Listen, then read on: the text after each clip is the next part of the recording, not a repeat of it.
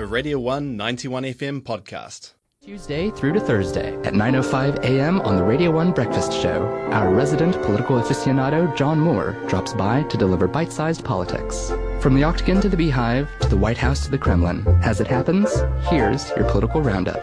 All right, Morena, John.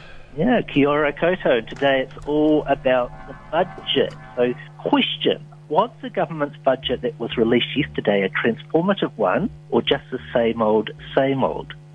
Certainly, the government's use of the concept of well-being to define this budget was a bold move. And this philo- philosophical shift with economic planning may well have consequences for subsequent budgets.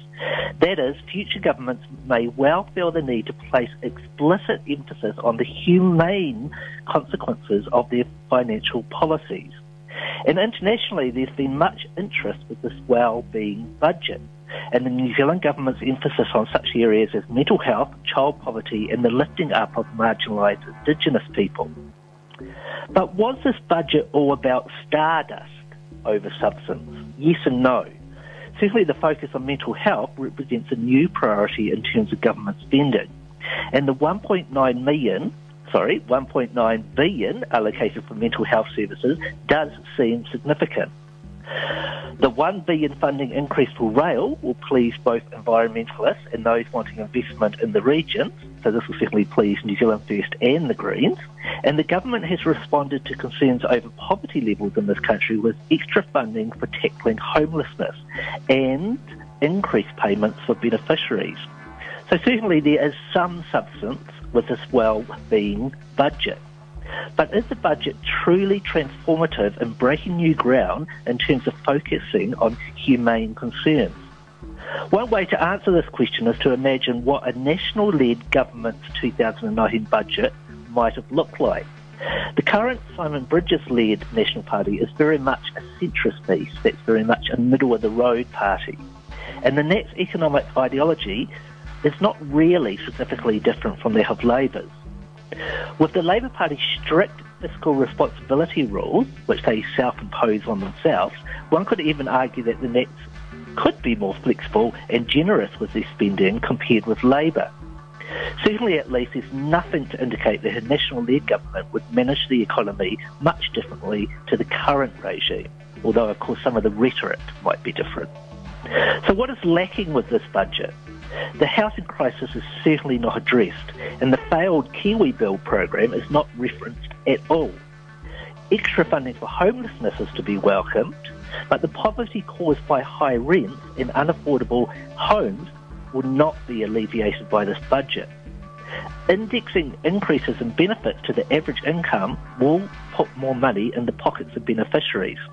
However, the increase in benefits is likely to be only on average an extra $11 a week by 2023. So if you're a beneficiary, don't go spending your extra money yet. Also, where is there any significant funding for dealing with climate change and the shift to a carbon neutral economy? Green co-leader James Shaw was asked yesterday about the lack of measures and money for environmental concerns, and his response was to highlight the zero carbon bill. However, the zero carbon bill has virtually no enforceable measures, and this piece of legislation has received a zero out of 10 from New Zealand Greenpeace head Russell Norman. And of course, Russell Norman was former co-leader of the Green Party. Finally then, how should this budget be defined? The focus on mental health and homelessness is on the face of it praiseworthy. And other measures, such as a focus on rail, do indicate some change in direction in terms of government-led economic planning. However, the promise of transformative change has not been realised. And with this budget, Finance Minister Grant Robertson has stuck with his conservative approach to keeping the role of government within tightly defined limits. So that is that he's sticking very much to what is seen as orthodox economics of the moment. Therefore, despite the well-being hype, we do in fact have a same old, same old approach to economic policy with this 2019 budget. And that's your political roundup for today. All right. Thank you so much for that, John. That's okay? Yes, um, uh, nothing really in there for, for me, but I don't really care. It's not about me. True. Well, it's about us all, isn't it? What's that? Or should be. It should be about us all. Oh well, it should be, but I'm I'm I'm fine.